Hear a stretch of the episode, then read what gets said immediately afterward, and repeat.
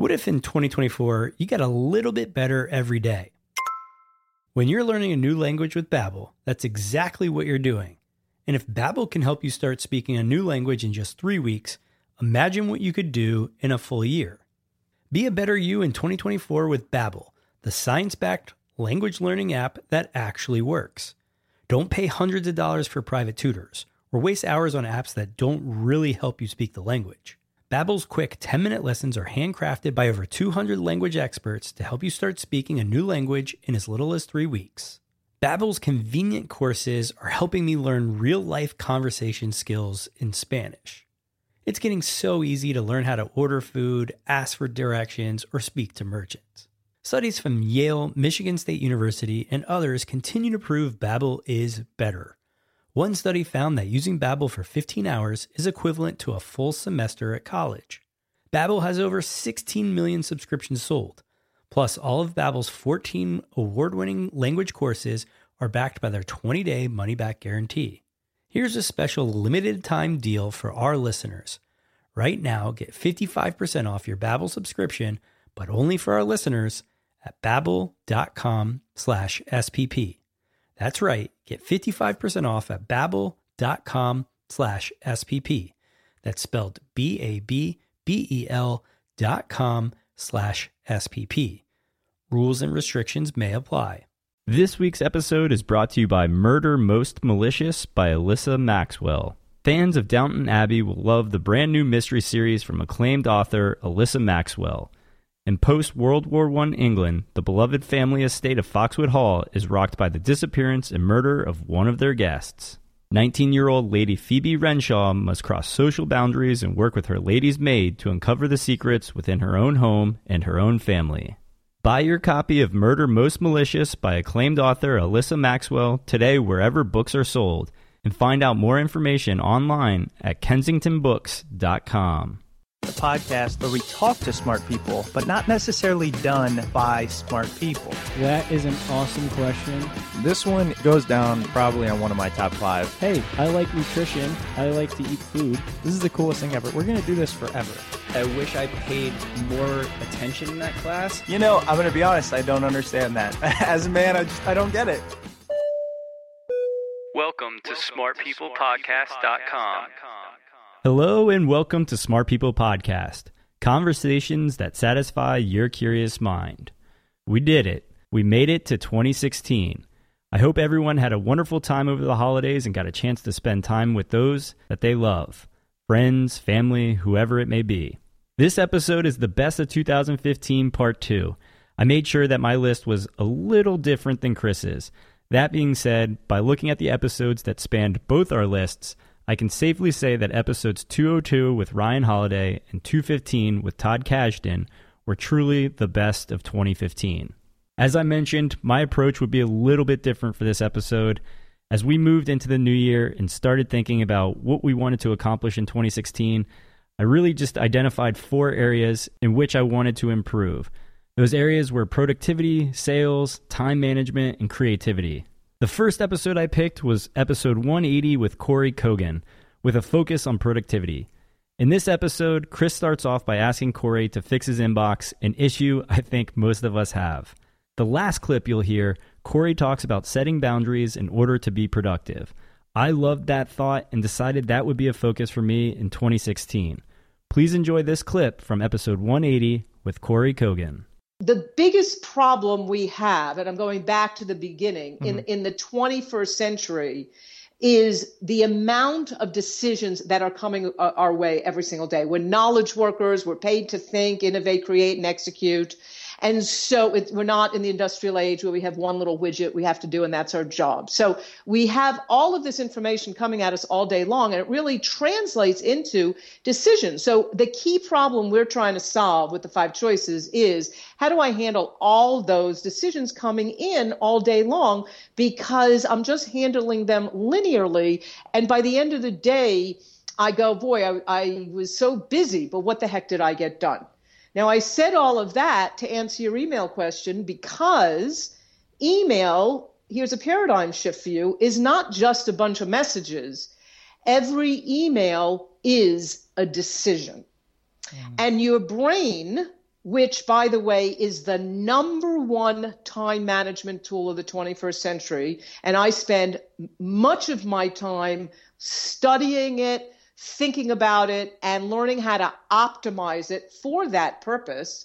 And so, so with that, our brain is seeing all of these decisions coming in, and every decision we make takes a load of energy out of the brain. And you lose it for the work you should be doing on something that's more important. So if that's the case, then one of the things in that very quick lesson that I just gave you to skip over everything, uh, which is fine, knowing those principles I just laid out, the goal is if I have hundreds of emails coming in all day long and each one is a decision, how do I automate some of those decisions? How do I automate 20, 30% of them that are just mundane, that I keep answering over and over and over? So, for instance, for me, I get a million newsletters because I'm always studying something around productivity. It's my job. But during the day, when I'm on a, this with you or I'm with clients, I can't be dealing with 20 journals coming in because what I have to do is consciously go, oh, I better move that to the newsletter folder. Up, oh, I got to move that to the newsletter folder. What I've done is set up either rules or filters. So those things that are just mundane or routinized I don't have to deal with. I've predetermined where it goes. And so when they come in, I don't even see them, but 20 to 30% of the emails that would hit my inbox are going where I tell them to, to go. That is like the first thing you should do to relieve some of the email pressures that you have. And quick question, follow up on that is those emails go somewhere. Do you ever go back to them? And if, well, if not, what's the point of even getting them in the first place? Well, that that's a very good point. Sometimes I like to relate it to your garage. You put stuff in the garage, you know the rule. If you don't touch it in a year, give it away, yeah. kind of thing. But here's real what's really important when you're using rules. They it sh- the what should be automated are the informational things. So, like I said, for me, it's it's newsletters that go to a folder uh, I do get to them because when I'm on an airplane, uh, that's the time where I'll go to that folder and read the newsletters. And you can also set rules or filters in some programs whereby it says if you haven't opened it in 30 days, just delete it. Mm. Now, here's what I'll, what else I'll say, and this is all in chapter four of the five choices: is do not automate a task. So let's say, and I see this all the time you your boss people have boss folders. So that it's like okay the boss sends you an email and says here i need this next week. And you send that to a folder. Well what all you're doing now is putting more stress on yourself because now you got to keep checking that folder because it's like okay is there anything there i need to work on? So you don't want to send actionable emails to a folder. What you want to do is what we call our second master move turn it into what it is. And a lot of the programs, Outlook, Google in particular, have these great functionality where you can just drag and drop or with one click, you take that email, turn it into a task, and give it a due date or a start date, however you want to do that. So so now I'm not sending it to a folder and you can't this is not a rule. This is how you handle the email coming in. Instead of leaving it in your inbox and losing it, it's like, okay, I need to start this task for my boss on Friday, let me put the due date down or the start date is Friday. It goes into the task list and it's going to remind you when you need to start it. So you need to turn your inbox, your, your email system into a productivity engine. And again, in the book, we give you a lot of tips how to make that happen. It's really quite cool. People go, oh my goodness, I never knew these systems could do it. Um, but it's amazing what they can do. Yeah, absolutely. And we mentioned it in the intro uh, to this to this episode. But the book is the five choices: the path to extraordinary productivity, and that's what we're going to focus on mostly in this episode. Um, but one thing that I wanted to touch on because it's so core to me, and you made it crystal clear, more so than I've heard in the past, this idea of decision making we interviewed. Are you familiar with Tony Schwartz? The pres- absolutely yes. Okay, so we interviewed him. One of my favorite guests of all time, and he really made it clear for me because oftentimes I find myself getting tired quicker than most people. Um, I've finally gotten okay with the fact that I think it's because I I'm pretty productive in those six hours as opposed to drawing out 10 hours. Um, but I, I felt bad about being tired early or sleeping longer. And he kind of told me about this decision making process that you're talking about, how each decision drains your almost decision bank but you're the first one that made me realize how many tiny decisions there are. So, like, I've always heard Steve Jobs wore the same thing so that he didn't have to choose what he wears. Right. However, when it comes to an email, I just figured I'm almost on autopilot, right? Okay, archive, delete, folder, blah blah. But that's that's still a decision. I never looked at those as decisions. They were they were things to just deal with in a day. They are all your brain. It's sometimes it's mindless, but it's not. When you're looking at your email and you're saying, "Oh, delete that" or put that somewhere, that's all conscious decision making, um, or somewhere between the two. So yes, and all the research shows every decision that you make depletes uh, you know, energy from your brain, which can be put to better use. I've also seen in an article someplace, I thought this was fascinating, where somebody said, well, every click is a decision. Wow. So, so imagine that. I and I, um, the jury's out with me on that. I'm, I'm mulling that one over because I think clicking can be very mindless you know, it's it, as well. But I do think deciding where an email goes uh, is higher up in the prefrontal cortex. So I think we are taking more energy for that. It's so timely that you mentioned that. I had a call with the CEO of our organization yesterday, and I apologized for not working on something over the weekend. and afterwards, I, I felt bad because I'm like, what, what kind of protocol have I set? if the one weekend, probably in however long I can count, I didn't see an email that I have to apologize for it. And I, you know, I don't even know if he put that on me or I put it on myself. So I think oftentimes we have to look at what expectations and what boundaries are we setting for ourselves and blaming others. That is the golden nugget uh, for everybody to be very introspective about because I see this all the time where people are bitter in their organizations, bitter around they're dumping so much on me. Everything is, you know, right now. I have to work on the weekends. I've got to answer him at night. And yet, a lot, I would say half of it is self imposed that we make assumptions like you did you apologized you make we make assumptions that everything the boss gives us is needed right now and so it's the, what i say to people and we say it in the book the number one thing you do, need to do is really take stock of yourself and get very conscious about what you are doing, what you are self imposing that is creating stress and waste. and if you're not sure, have the courage to go ask so you are clear on whether it's important or not. And I'll tell you, I also, on Friday night, a colleague of mine sent me you know a, a, a, document to be reviewed for a client that i'm going to be seeing on thursday a bunch of clients. And i could not believe it. I read it and it was late. And shame on me for looking at it late friday night right? But um, mm-hmm. he so it was aggravating to me which i try not to do because i don't want to be aggravated. And in it, he said, Here, I wanted to get this to you uh, so you can review it over the weekend. And I was seething. And I, you know, it's hard not to react to that kind of stuff. I let it go and I thought, you know what? I am not look I'm not responding to him and I'm not looking at it over the weekend because I can't have people assuming that I'm going to do stuff over the weekend because mm. if I agree to that, if I wrote back and said, Hey, Jason, thank you, I will review it over the weekend, then now Jason is going to move forward thinking, Oh, yeah, no, Kory works on the weekend. Send her whatever you want. Right. Exactly. And I cannot have that behavior out there. So I need to change my behavior to get people to change their behavior. The next set of clips we'll be listening to comes from episode 194 with Bob Burg. This episode focuses on sales and what we can learn from sales and the art of being a good salesperson.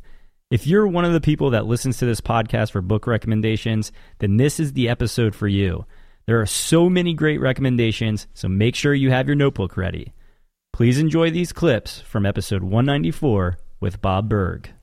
as I was starting to grow in sales, one reason was because I was reading books that weren't even about sales. I would start reading the Think and Grow Rich, you know, by Napoleon Hill, uh, The Magic of Thinking Big by Dr. David Schwartz, As a Man Thinketh by James Allen, uh, Psycho-Cybernetics by Dr. Maxwell Maltz. I mean, these are books and, and many others that had nothing to do uh, you know, in, in, an outward way with sales, it does, but not, but not, not inherently. Inherently, it's about building ourselves and becoming the type of person who can then be an effective salesperson.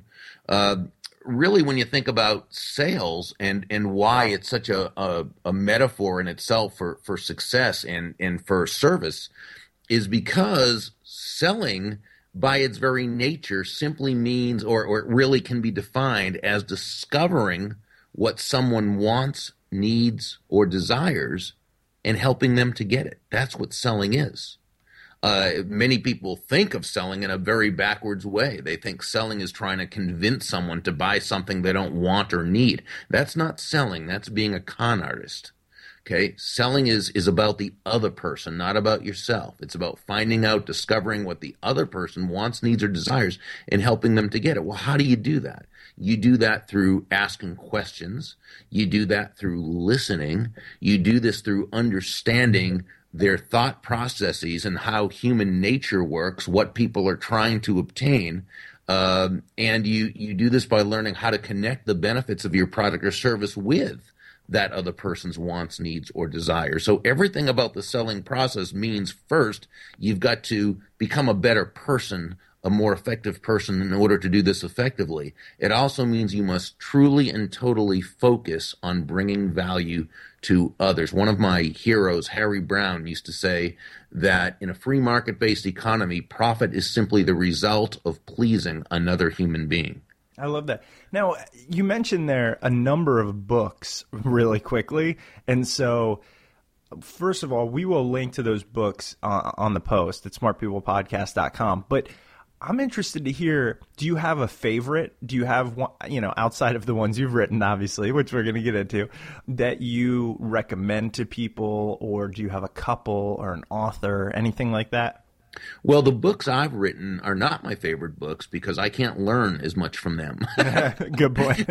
you know, but um, there's other books aside from the ones I mentioned. There are books such as, uh, you know, How to Win Friends and Influence People by Dale Carnegie is another one that should just be in everyone's library and should be read constantly again and again and again. And it's one of those books that you can pick up every few months and just just go to any page and it's going to probably be exactly what you need to read. I know that happens with me all the time when I pick that up. Then there's a book many people haven't heard about. It's it's I don't know, maybe my all-time favorite, I'm not sure, but but uh, among among the top uh, top uh, and it's by Orison Swett Marden. He's actually a per- the person. He was the founder of the original Success magazine and he was he's known by many as the father of the modern day personal development movement. And uh, he wrote in 1900 i believe it was a book called peace power and plenty. And it's all about the mind and it's all, and it's written just in such a fantastic way i've got one of the original copies i i, I wouldn't even make notes in the book or highlighter I, I, I did them all on sticky notes and then put the sticky notes in the book because i it, the the book is just too precious itself to even write in wow. but um uh, but that's a book that is just such a fantastic book every line just has wisdom in it that oh it just, would just blow you away. I can't wait to look into that. I love kind of finding ones that I've never heard of. Yeah. And yeah. and I wanted to get back to kind of what you were talking about prior to that, this the sales and you know listening and asking questions with a, a little story that I just it illustrated it so perfectly for me. About six years ago, I took a job at a startup just because I wanted to learn the startup life, and I took a job as an inside salesman, even though I took a cut in pay from I was doing finance prior and all this. And they they were they taught all these sales techniques, and instead I said, you know what? I'm just going to go talk to these people on the phone and I, I, enjoy things, right? I'm very curious. So when I would talk, they were all small business owners. So I would start asking them about their business. You know, oh, how do you do that? How did you start that? What was your business model? How did, you know, how much did it cost? What was your funding? Blah, blah, blah. And I was crushing it. And people were like, "Man, you're really good at this." And I found it took. I mean, honestly, it took a year to figure out why. It was because they were kind of reading off this script and telling the the the service, you know, here's what we do. And I was having a 30 minute conversation, and at the end, I'd be like, "Oh, well, here's what we do if if it's something you find interesting," and that was it. And so it's like I came upon it in a way that I just wanted to learn about them genuinely, and ended up having success that way. Well, what what you were doing was exactly what the best salespeople do. You were genuinely, authentically, totally focused on them. Yeah. And they understood that. And that makes such a huge difference. And when this is the case, when someone knows you genuinely care about them and really wanting to know about them, they begin to know you, like you, and trust you. And, and my probably my mantra, if you will, when it comes to, to sales is that all things being equal, people will do business with and refer business to those people they know, like, and trust. Mm. And you know, there's no there's no faster, more powerful, more effective way to elicit those feelings toward you from others than by taking the, and here's what you did, which was so brilliant, than by taking the focus off of yourself, moving from what we call an I focus or me focus to an other focus. Uh, stepping outside yourself. Uh, in the in the Go Giver, uh, um, Sam says to Joe, "It's about making your win about the other person's um, win," Mhm. and that's what you were doing. Yeah, it's so funny just because, and I say that only to highlight the fact that, you know, for the longest time, my mom would be like, oh, you should be in sales. And I said, no, I hate convincing people of things. Like, I really feel uncomfortable about that. And it took so long to realize that that's not it. And that was the only reason I was telling that. And that's the one of the main stories or lessons behind your book and your message and I just you know can say from experience like that works. So if you're in a position where you can flip that switch, do it. And you know, we also on the show we had Dan Pink and Uh, he, you know, he wrote To Sell is Human and that book opened my eyes because hi the idea that he said, you know, the buyer now has oftentimes more information than the seller. You know, he said, imagine when you go buy a car, you know more about that one individual model than the, the car salesman selling it. I thought that was genius. Well, I thought Dan's book was was fantastic. He's such a, a great thinker, and in his book Drive, which may have been his first book, I think and it was. Yeah, and, and he talked about really what motivates people, and he talked about the difference between instrin- intrinsic and extrinsic motivation. And it makes so much sense because when you really get to understand human nature, you realize that that, that people want to feel good about themselves. They want to feel important. They want to feel like they're making a contribution. And it, it's it, when you talk about leadership, uh, you look at the different types of leaders there are. There are the the leaders who try to control through making people comply with their wishes, and it, it's not that you can't get to a certain level of success through doing that, but you're never going to attain the kind of success as a leader as when you're able to elicit commitment from others.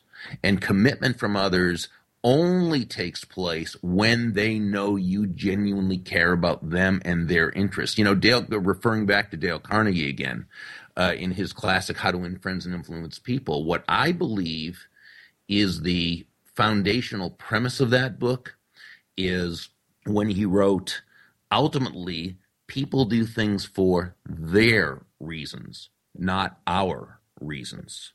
So, in my opinion, the greatest influencers, the greatest salespeople, the greatest leaders are always questioning themselves. They're they're asking how does you know, how does what I'm asking this person to do align with their goals, right? Their wants, their needs, their desires. How does what I'm asking this other person, how does what I want this other person to do align with their values?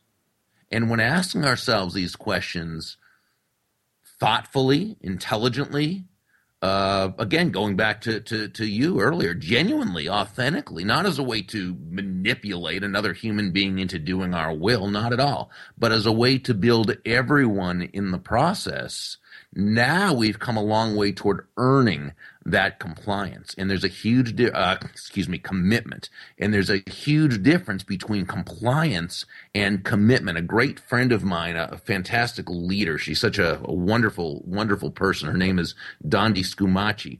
And I, I, love what Dondi says about this. I think it's so brilliant. She says, when it comes to leadership, when it comes to influence, um, compliance will never take you where commitment can go. Mm-hmm. Compliance will never take you where commitment can go.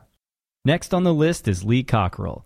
Lee was featured in episode 186, where Lee and Chris talked all things Disney, but also focused heavily on time management.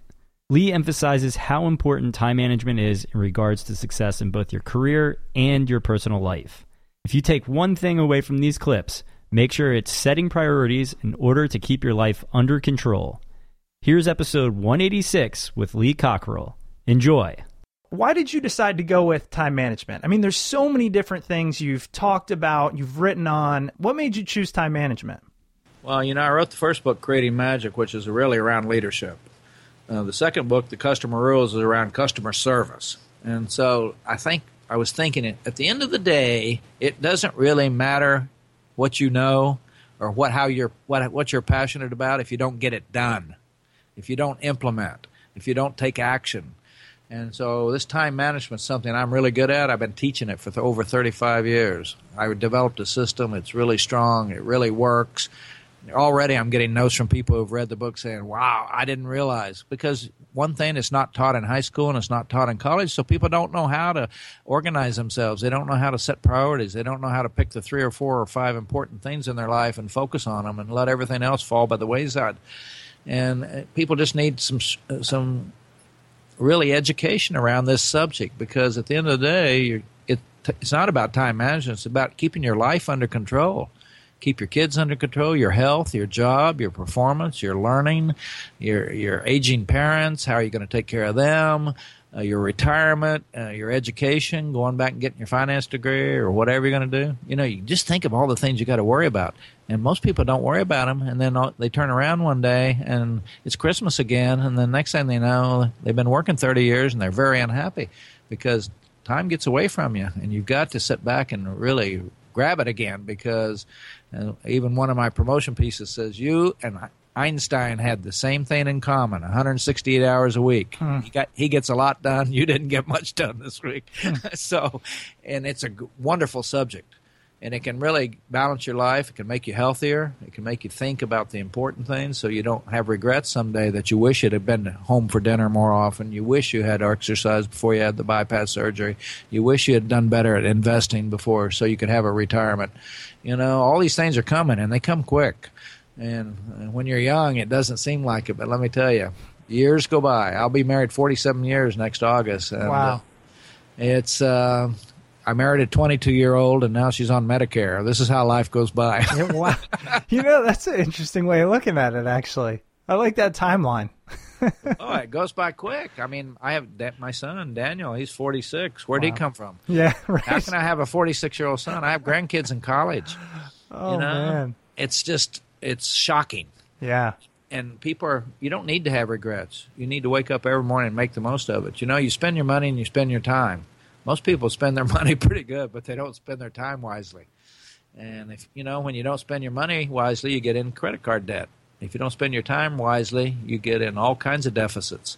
And uh, I will say that where you spend your time is going to be directly related to how your life turns out, from your health to your marriage to your children to every part of your life will be related to how much how you figure out how to spend your time every day.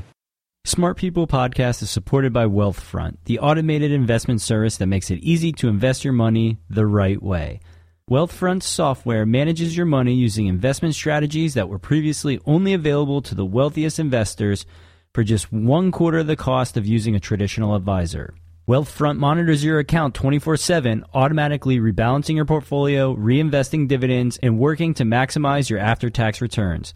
Wealthfront is overseen by a team of investment experts, the same experts who launched the index fund revolution and who have written some of the most important books in finance. In case you're still not convinced, you should know that Wealthfront manages over $2 billion in client assets and have saved millions of dollars on taxes for its clients. So with Wealthfront watching over your investments every day, what will you do with all your extra time?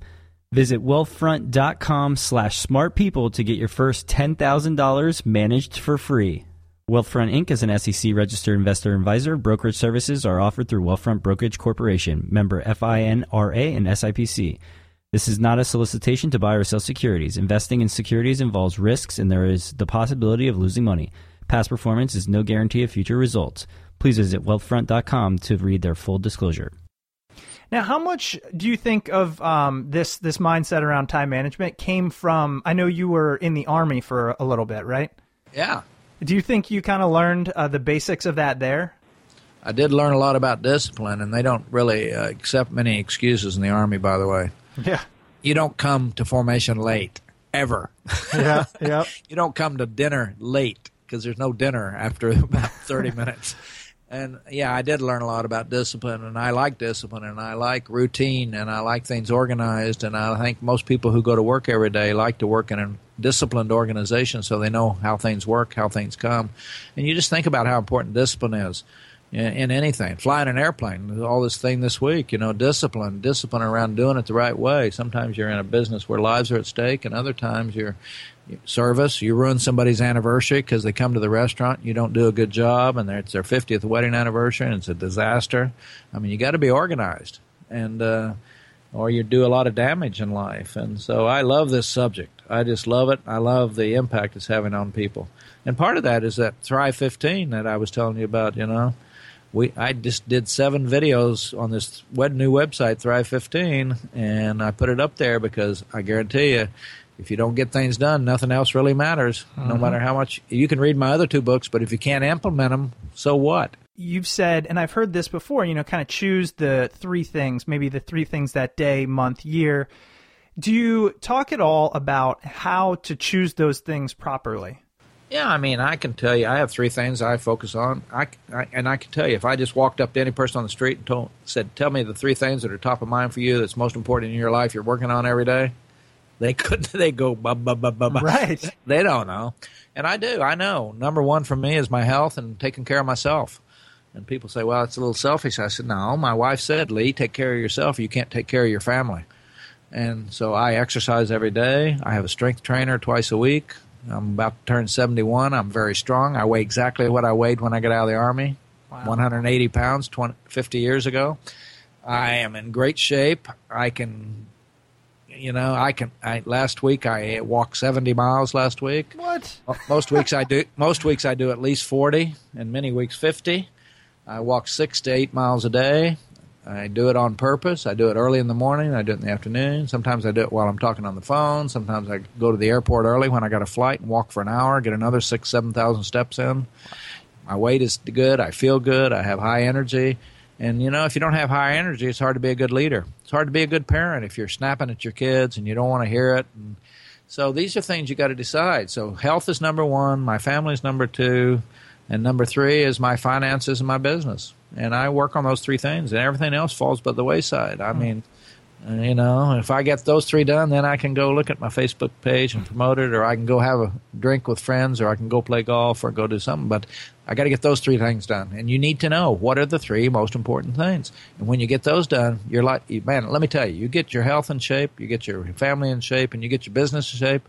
You don't worry about too many other things. Last but not least is an episode on creativity with Dave Birss. Dave was featured on episode 174. Creativity is a hugely important topic to me. Being creative makes me feel like I'm actually putting value back into this world. Like Chris mentioned in the episode, I didn't really consider myself creative before making this podcast. It's now been five years since Chris and I started the podcast, and I truly do believe that it's caused each of us to want to continue growing creatively. So here we go to round out my best of 2015 part 2 episode. As featured on episode 174, here's Dave Birss. I wanted to now move into this uh, creativity, basically. I mean, what we've been talking about definitely helps the creatives. And I'm sure if you're out there, your mind's going a million miles an hour about, oh, I, I can finish this or I can pair up with this person. That's just what we do as creatives. So I wanted to first ask you have you always considered yourself somebody who just had to create, loved being a quote unquote creative? Yeah, I think just about everything that I've done. Um, since I left school has involved creativity in some way. Um, I've, my goodness, I've been a session musician. I was a, uh, I was a recording engineer. I was a, a stand-up comedian. Um, I, I, ended up being a, a, breakfast show DJ at one point. Um, and I, I, then I had my sort of long sort of stint in, in advertising that was all about trying to harness your creativity and to be able to be creative on demand, I suppose.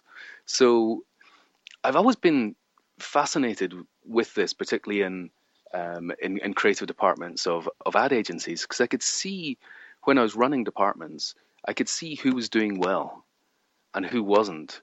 And I, I started to, um, about 15 years ago, I was working for a, a big agency, and I, um, for my department, I had some juniors in there that I felt they were coming back with the same kind of formulaic ideas again and again.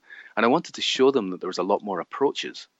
So I, I, wrote this document for them, which I told them to keep in their bottom drawer, and it was uh, the, the the creative cheat sheet that they were able to refer to if they find themselves getting in a rut or coming out with the same predictable stuff. Here was challenges. Here were, were ways of challenging your thinking uh, to come up with totally new ideas, and it, it, really worked. And then I put it online, and it became quite popular online. And then uh, I, I, suppose I, I turned that into I turned that into a book. Um, but I've done lots of research over the years as well. I mean, I, I love uh, reading up on thinking about how the mind works. And there's some great research we're getting at the moment from brain science. And just since uh, since I wrote the book about three or four years ago, um, some findings have come out about how the brain actually works, how the creative brain actually works. And as part of some of the stuff that I'm doing with uh, with creating videos, I'm actually um, I'm wanting to do some stuff with universities. I'm wanting to do some tests, and I, am wanting to use myself as a guinea pig and, and some of my friends who are comedians and musicians, and and actually see how our brains work in different situations, and see if creativity is one thing or if it's numerous things, because there's so much misunderstanding around this. It is one of the most misunderstood areas. And I think that people who consider themselves to be creative people, like artists, like advertising creatives, like musicians, they want to keep that mystique mm. because that mystique makes them look sexier. That's a great point. I never thought of it like that, but and and that actually might be the reason I joked we did a, a promo for the podcast a long time ago and my one quote, we each got one quote was oh my gosh, I think I might actually be creative. Because I went through 25 years and people would say, uh, you know, if I get in some kind of conversation, no, no, I'm not creative. I'm just good with math and I like sports, right? That was just my default because I played sports my whole life and my brother was an actor and a musician. So he was creative. I was athletic, which is fine. Like, it was self-imposed. I don't think it was really my parents. It might society, whatever. But eventually I learned, wait a sec. Like I love doing new things, learning new things, picking things up. That's what creativity is, in my opinion. How do you believe it's misconstrued in the world? Oh, I, I think in, in, in, numerous ways. Um, I think uh, one thing that, that's quite important to me is, is that creativity, you can split very easily what we consider to be creativity in the West. And this is actually quite a Western thing. Um, so, so we consider in the West that creativity is one thing, and I would like to split that in two. I would like to split it into creative thinking and creative execution. So, creative thinking is problem solving, It's being able to attack a problem and come up with a new novel solution to that problem. And there's techniques you can use uh, to do that. And then there's creative execution. You can be an absolutely amazing guitarist, but not be able to write music. And that's being a great creative executor. Um, a lot of classical musicians are fantastic creative executors because what they do is they take other people's compositions that have been created and they execute them in the most beautiful way. Dancing creative execution. So we have to understand that there's a difference between creative execution and creative problem solving. Creative execution, yes, people might be physiologically uh, built to be a great dancer. Their brain might be wired in such a way that actually music makes complete sense to them. Um, and then on the other side, creative thinking, creative problem solving, anyone can do that and anyone can get better at it. It's not down to this this niche ability. Well, and I think you know that's where this conversation is going to go. Uh, you know, I'm really interested in it, especially because the subtitle of your book is "Understanding Where Ideas Come From and Helping You Have More of Them." And we all want to have more of them. I know you mentioned that creativity is a process, and I don't think enough people hear that. But from your perspective, I'd like to know what you believe that process to be. And I'd imagine it's because in the advertising world, you're basically like given something and then it's, hey, we need something creative out of it. So you have to put some process in place, I would imagine.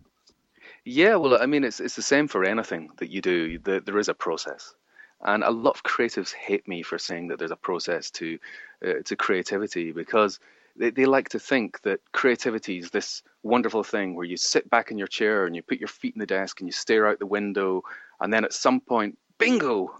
You know here comes the idea. That's it the problem solved. Um, and that that whole sort of eureka moment kind of thing isn't actually it's a lovely thing that can happen but you have to follow a process to get there.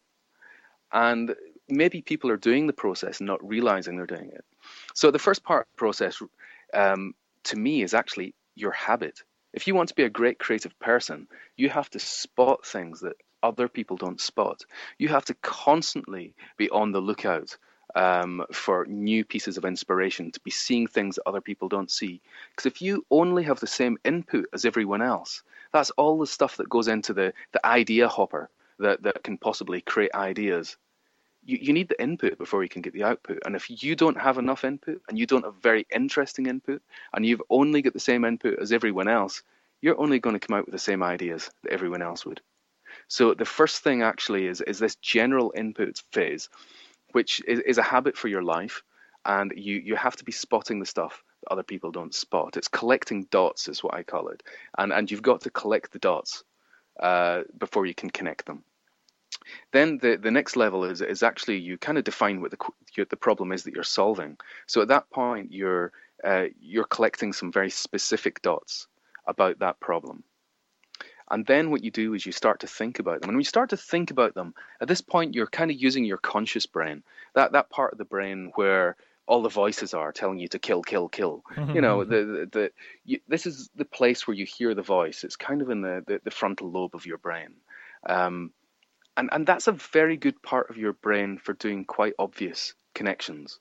And what the frontal part of your brain does is it, short, it stores recent input you've got which is why very often when you start thinking about a problem, it might be a, a, TV show you saw a couple of nights ago that ends up coming being the thing that helps you come up with that solution, and that's great. But what it's doing is it's only giving you quite recent material to work with, um, and and conscious connections are generally quite obvious uh, connections. Now that might solve the problem, and that's great. But the most important thing about it is you don't take your first idea uh, you, you need to keep going and you want to come up with as many ideas as possible. You keep digging, keep digging, keep digging. And what happens is you reach a plateau, and at that point, you you ever had that thing where you kind of like slap your hand against your head and kind of go, "Oh, think, think, think! Come on, come on, think!" And and and you're desperately trying to make yourself think. You're never going to think like that because you're in a you're in a place of stress. Your brain is in absolutely the wrong state to make new, interesting connections. So what you do at that point is you need to take a break and step away. And, and um, at that point, you've kind of found the edges. If, if you've thought about the problem enough, you, you've kind of discovered the edges of where this problem is and where the potential solutions could come from. And you go away, you do something else, you apply your front brain to something completely different. And then you come back the next day or when you've had a sufficient rest and you keep working on it. And there's one of the things that they found with brain science. There's a beautiful thing that happens, um, or can happen if you're if you're lucky enough, and that's when an idea comes to you and you kind of it's, it's just this it is a little bit like that eureka moment. The hairs go up in the back of your neck, and an idea comes to you, and, and really quite formed very often. And do you ever find this that ideas will come to you when you've just woken up in the morning, or if you're you're having a shower, or you're or you're on the bus maybe? You know, usually for me, it's um, there's two times when as I'm falling asleep. And Yep. when and when I'm driving, that's the biggest one for me. Honestly, I find it so Wow. weird. Yeah, Well, do you know part part of the reason for that because that that fits in with what happens here is that there there's a an area on in your right part of your brain uh, just above your ear and it's called the anterior superior temporal gyrus and they've discovered um, just in the last few years using uh, MRI scans that just before a moment of insight there's increased blood flow to this area of the brain. Now that only happens when your brain is in alpha state. In other words, when you're relaxed, which is why ideas come to people when you're relaxed. You feel quite relaxed and comfortable in your car. yeah, uh, love it. Yeah. So so there you go. It's a it's a it's a an environment you're comfortable in. You're you're you're relaxed when you're there. When you're going to bed at night, again, you're relaxed as you're going to sleep. And and it's at those moments that um, your brain is in the right stage for the back brain to throw its idea, because it's been working on the problem as well. It can throw the idea onto the projector of your front brain. And that's when you get that solution. Now, you can only get those eureka kind of moments if you have done all the groundwork in advance. All right, that's it for this week's episode. I hope you enjoyed our Best of 2015 Part 2. If you want the links to each of the episodes you heard in this Best of, please head over to the Best of 2015 Part 2 post on smartpeoplepodcast.com. Don't forget, there are many ways to get in contact with the show. You can reach out to us via email at smartpeoplepodcast at gmail.com or send us a message on Twitter at smartpeoplepod. If this is the first time you've listened to this show, please don't forget to subscribe. Also, if you could head over to iTunes or Stitcher to leave a rating and review, Chris and I would greatly appreciate it. We're back on schedule with our normal weekly interviews, so please stay tuned. We've got a lot of exciting interviews coming up, and we will see you all next week.